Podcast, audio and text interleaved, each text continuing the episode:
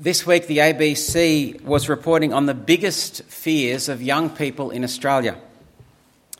The results are in, and apparently, what millennials most fear in Australia, believe it or not, according to this survey, is terrorism, number one, and the leadership of our country, number two. Now, of course, survey results are always shaped by the um, answers that you give people to pick from, aren't they? They didn't seem to have options like I'm afraid of what other people think of me, or I'm scared of unpacking the dishwasher. I know what teenagers are afraid of. Now, I wonder if I asked you what your biggest fears were, how you would answer that. Are you one of two million Australians whose biggest fear is the future um, of their finances? Or maybe you're afraid of something else. Maybe you're afraid of uh, what's going on in the workplace or what the future of your work might be. Or maybe you're afraid that you don't have work. Maybe you're afraid for your kids and what will happen to them as they grow up. Or maybe you're afraid that you um, won't be able to have kids. Maybe you're afraid of relationships. Maybe you're afraid of um, your relationships being too shallow Maybe you're scared of your relationships being too deep. Maybe you're scared that if people find out what you like, they won't like you. Maybe you're scared to talk to people about personal things because you don't want to offend people. Maybe you're just scared of being afraid. You know, you've got anxiety and you've got this cycle, and you're actually scared, and sometimes you can't put a finger on why you're just anxious. Maybe you're afraid of dying. That's a big one, isn't it? Maybe you're afraid of losing someone that you love. Maybe you're afraid of getting old or losing your independence or being a burden to others, losing your ability to think properly. Fear is at the very core of who we are, isn't it? Now, obviously, God did not create us to be ruled by fear. If you look back in Genesis 1 and 2, when God created this world, there was nothing to be afraid of. But very quickly, when sin entered the world, something changed. So just listen as I read the first conversation between God and Adam after Adam disobeys God in Genesis 3. Adam is in the garden, and it says, The Lord God called to the man, Where are you? He answered, I was naked Oh, I've missed the afraid bit. Can you read this for me, Al? Don't even have your Bible open, Al. Busted. I do. Oh, you do? It's just open to 1 Samuel. I was open to 1 Samuel. Here we are. Genesis 3 9. I highlighted the afraid bit to make it stand out, and it highlighted in white. this is God speaking to Adam after he ate the fruit that he wasn't meant to eat. The Lord God called to the man, Where are you? He answered, I heard you in the garden, and I was afraid because I was naked. So I hid. I was afraid. See, fear is a direct result of our disobedience of God. And so, if the gospel, if the good news about Jesus undoes the curse of Genesis 3, then it must address our fears. And it does. And that's what we're going to think about this morning. And we're going to see how this passage about David and Goliath helps us to understand that. Because as we listen to the good news that David brings to Israel, we're going to see how it is that the gospel brings comfort to us in our fears. So let's open to 1 Samuel chapter 17 if you don't have it open already. And You've already seen the re- reading, heard the reading. You know what it is that Israel are afraid of. 1 Samuel 17, verse 1. Now the Philistines gathered their forces for war and assembled at Socoh in Judah. They pitched camp at Ephes Dammim between Socoh and Azekah. Saul and the Israelites assembled and camped in the valley of Elah and drew up their battle line to meet the Philistines. The Philistines occupied one hill, the Israelites the other, with the valley between them. Now, there's this massive valley, this massive flat valley like farmland, and each side there's a hill. And on one side are the Philistines, and on one side are the Israelites, God's people and their enemies. Now, it's understandable the Israelites might be a little bit scared of the Philistines. If you remember back to last year in 1 Samuel 4, the Philistines killed 30,000 Israelites in one day. But it's not the Philistines that the Israelites are afraid of, is it? It's one particular Philistine. Verse 4 A champion named Goliath, who was from Gath, came out of the Philistine camp. He was over nine feet tall. Now, that word for champion is a very interesting word. It doesn't come up anywhere else in the Old Testament. It means literally the man of the in between. The Israelites are on one side of the valley, the Philistines are on the other, and Goliath is coming down to the no man's land, to the in between, and he there will fight on behalf of the Philistines. And he wants the Israelites to provide a man of the in between so that they can have a fight together to see which nation will win. And as we read about Goliath, their champion, the writer of 1 Samuel wants us to feel the fear of the Israelites, doesn't he? This guy is like the Terminator. He's invincible. Verse 5. He had a bronze helmet on his head and wore a coat of scale armour of bronze weighing 5,000 shekels.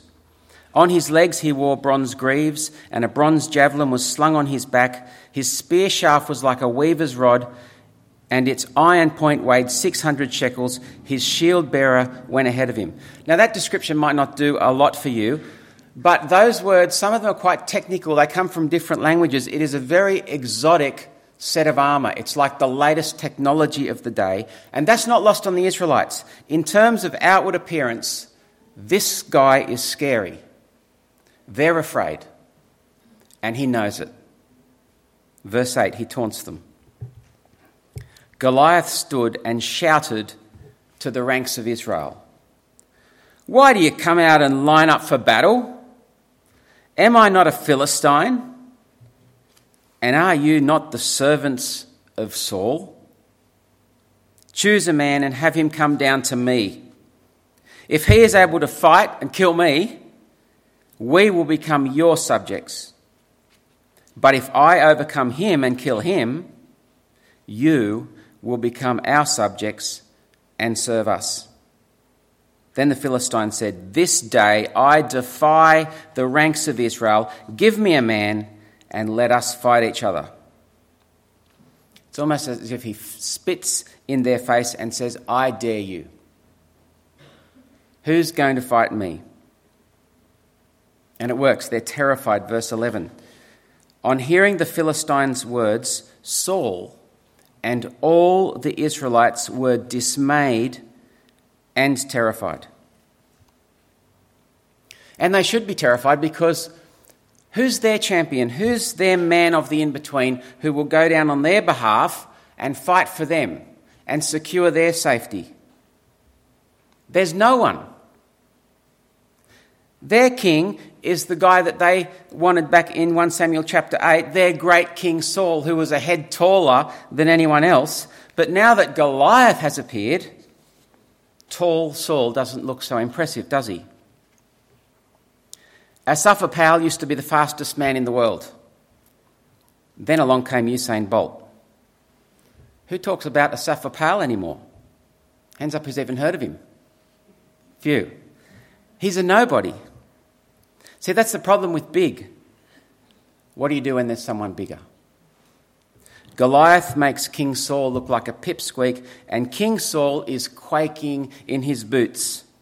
Verse 11 On hearing the Philistines' words, Saul and all the Israelites were dismayed and terrified. No wonder, there's only one way this can end. They're going to become the slaves of the Philistines.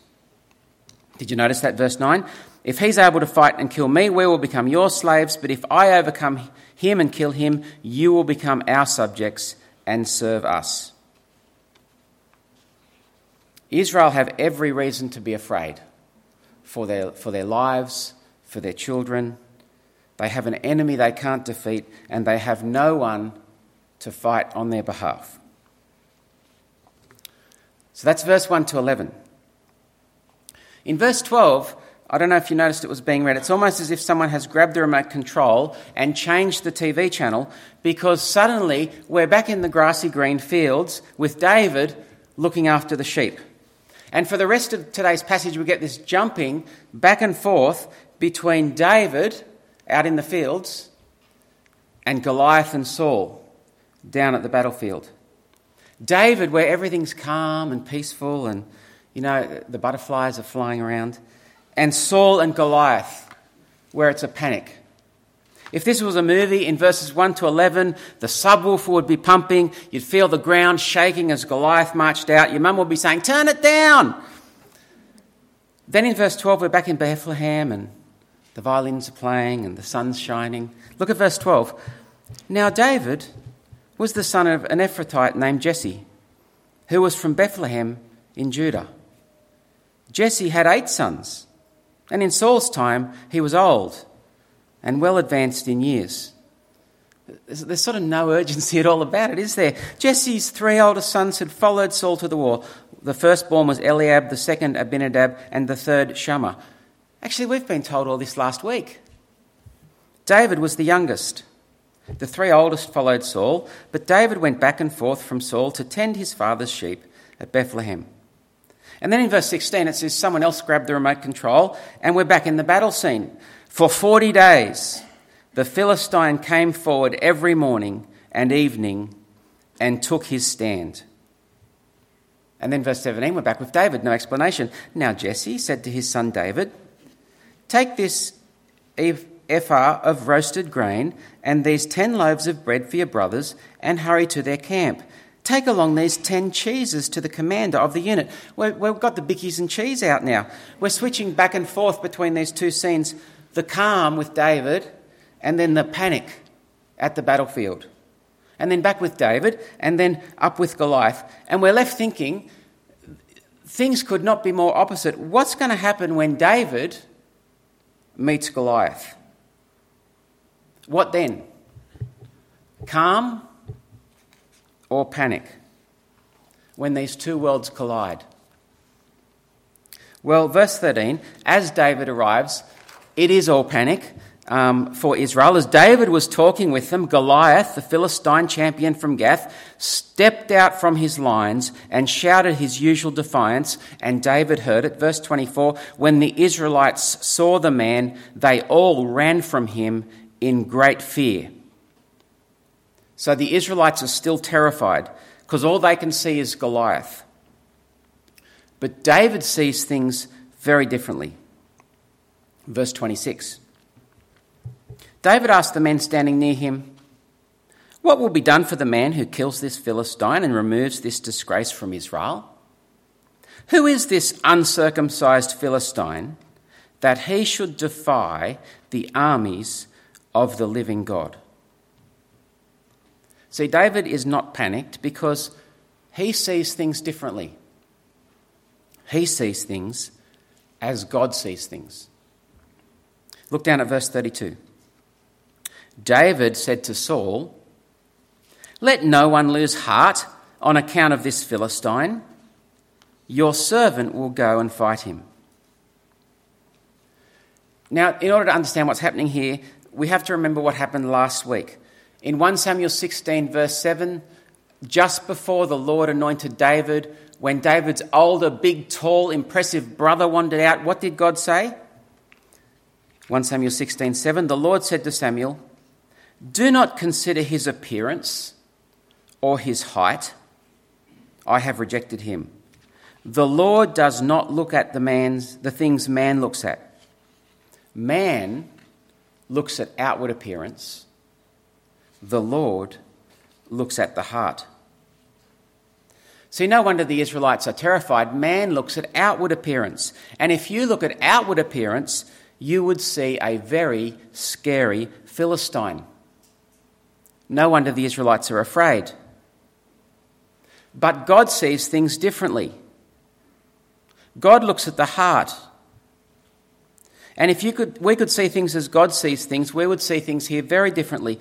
This is the God who, back in 1 Samuel 5, caused Goliath's God, Dagon, to fall flat on his face in the temple and his head fell off. Do you remember that? This is the God who said back in 1 Samuel 2 It is not by strength that one prevails. Those who oppose the Lord will be shattered. He will thunder against them from heaven. How dare a pipsqueak like Goliath spit in his face? It's not the Israelites who should be scared. Goliath is the one who should be worried. He has defied the God of the universe. And so, David, the Lord's anointed, who has a heart after God's own heart, who sees things God's way, he comes to the scene of the battle and he tells the Israelites, Don't be afraid. I'll fight for you. I will be your champion. I will be the man of the in between who takes on Goliath for you. Now, notice what David doesn't say here. He doesn't say, Come on, pull together, guys, we can defeat Goliath. He's not giving them a pep talk. No, he's saying, I will defeat Goliath for you. And as we read on next week, David wins the victory on behalf of God's people, and they don't even need to lift a finger. And like we saw last week, this is here to teach us something about Jesus. Because that is exactly what Jesus did in his victory. Now, we're going to hear more about Jesus' victory next week, but for now, I just want us to, to think about the fact that Jesus did not say, Come on, Pull your socks up. You can be good enough. We deserve the judgment of God. There is no way we can avoid that in our own strength, but Jesus stepped in on our behalf and won our forgiveness. He has defeated sin for us. And so, like Israel, we don't need to be afraid. If David could say to Israel, Don't be afraid, I will win for you, how much more can we trust Jesus when he says, Not I will win, I have won? It is finished. I've taken your sin, it is gone. Death has been defeated. I've won for you and secured for you a place in the new creation. Don't be afraid.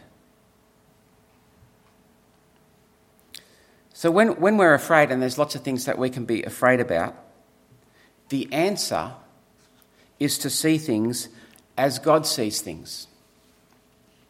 Paul says this in Romans 8:35. Who shall separate us from the love of Christ?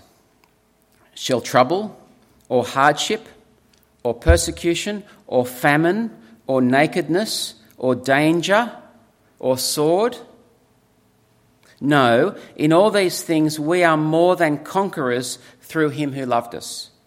For I am convinced that neither death nor life, neither angels nor demons, neither the present nor the future, nor any powers, neither height nor depth, nor anything else in all creation will be able to separate us from the love of Christ that is in love of God that is in Christ Jesus our Lord. Paul's not saying there won't be death. He's not saying there won't be famine. He's not saying there won't be trouble. He's saying whatever the trouble, whatever the future, you don't have to worry about anything. Because God is actually at work for your good in everything. If you're worried about your finances, the answer is not to work harder. If you're worried about your future, the answer is not to get your investments right. If you're worried about sickness, the answer is not to read more books about cancer or to find the miracle cure. If you're worried about dying, the answer is not to desperately try to live long, life as long as you can. If you're worried about being alone, the answer is not to try and find the perfect partner. We have no control over how those things will turn out. But God has them under control. And the answer in all those things is to step back and look at what is the root cause of all our fears. And the root cause of all our fears is that we're not seeing things God's way. We're looking at what we can see. From God's point of view, He says His people don't need to worry about a thing. Do not worry, Jesus says. And the New Testament um, talks about this again and again and again. Just put in fear. Do a, a search of fear in the New Testament, and it is all through the New Testament. In 2 Corinthians 4, Paul's talking about suffering and pain and our bodies failing, and he says, You don't need to be afraid because in everything God is working for your good. Therefore, we do not lose heart. Though outwardly we're wasting away, yet inwardly we are being renewed day by day. For our light and momentary troubles are achieving for us an eternal glory that far outweighs them all. So we fix our eyes not on what is seen, but what is unseen. For what is seen is temporary, but what is unseen is eternal. See, it's not just that you don't have to fear your body failing, you can actually rejoice that God is using your suffering to bring about good. Our light and momentary troubles are achieving for us an eternal glory that far outweighs them all. In Philippians 4, Paul's talking about being worried about money. And he says, even if you've got no money, you don't need to be scared. Philippians 4:12. I know what it is to be in need. I know what it is to have plenty. I have learned the secret of being content in any and every situation, whether well fed or hungry whether living in plenty or in want. We don't need to be afraid of anything, even of death itself. Jesus says, My friends, don't be afraid of those who kill the body and after that can do no more. I'll show you whom you should fear. Fear him who, after the killing of the body, has power to throw you into hell. Yes, I tell you, fear him. See, there's only one thing that we might need to fear that's the judgment of God. But if you're a follower of Jesus, you don't even need to fear that because that's the victory that Jesus has won. We're forgiven. We're God's children. Our eternity is certain. And if we see things from that perspective, we don't need to fear a thing. No, I am convinced that we are more than conquerors through him who loved us. For I'm convinced that neither death nor life, nor angels nor demons, nor the present nor the future, nor any powers, neither height nor depth, nor anything else in all creation will be able to separate us from the love of God that is in Christ Jesus our Lord. Let's pray.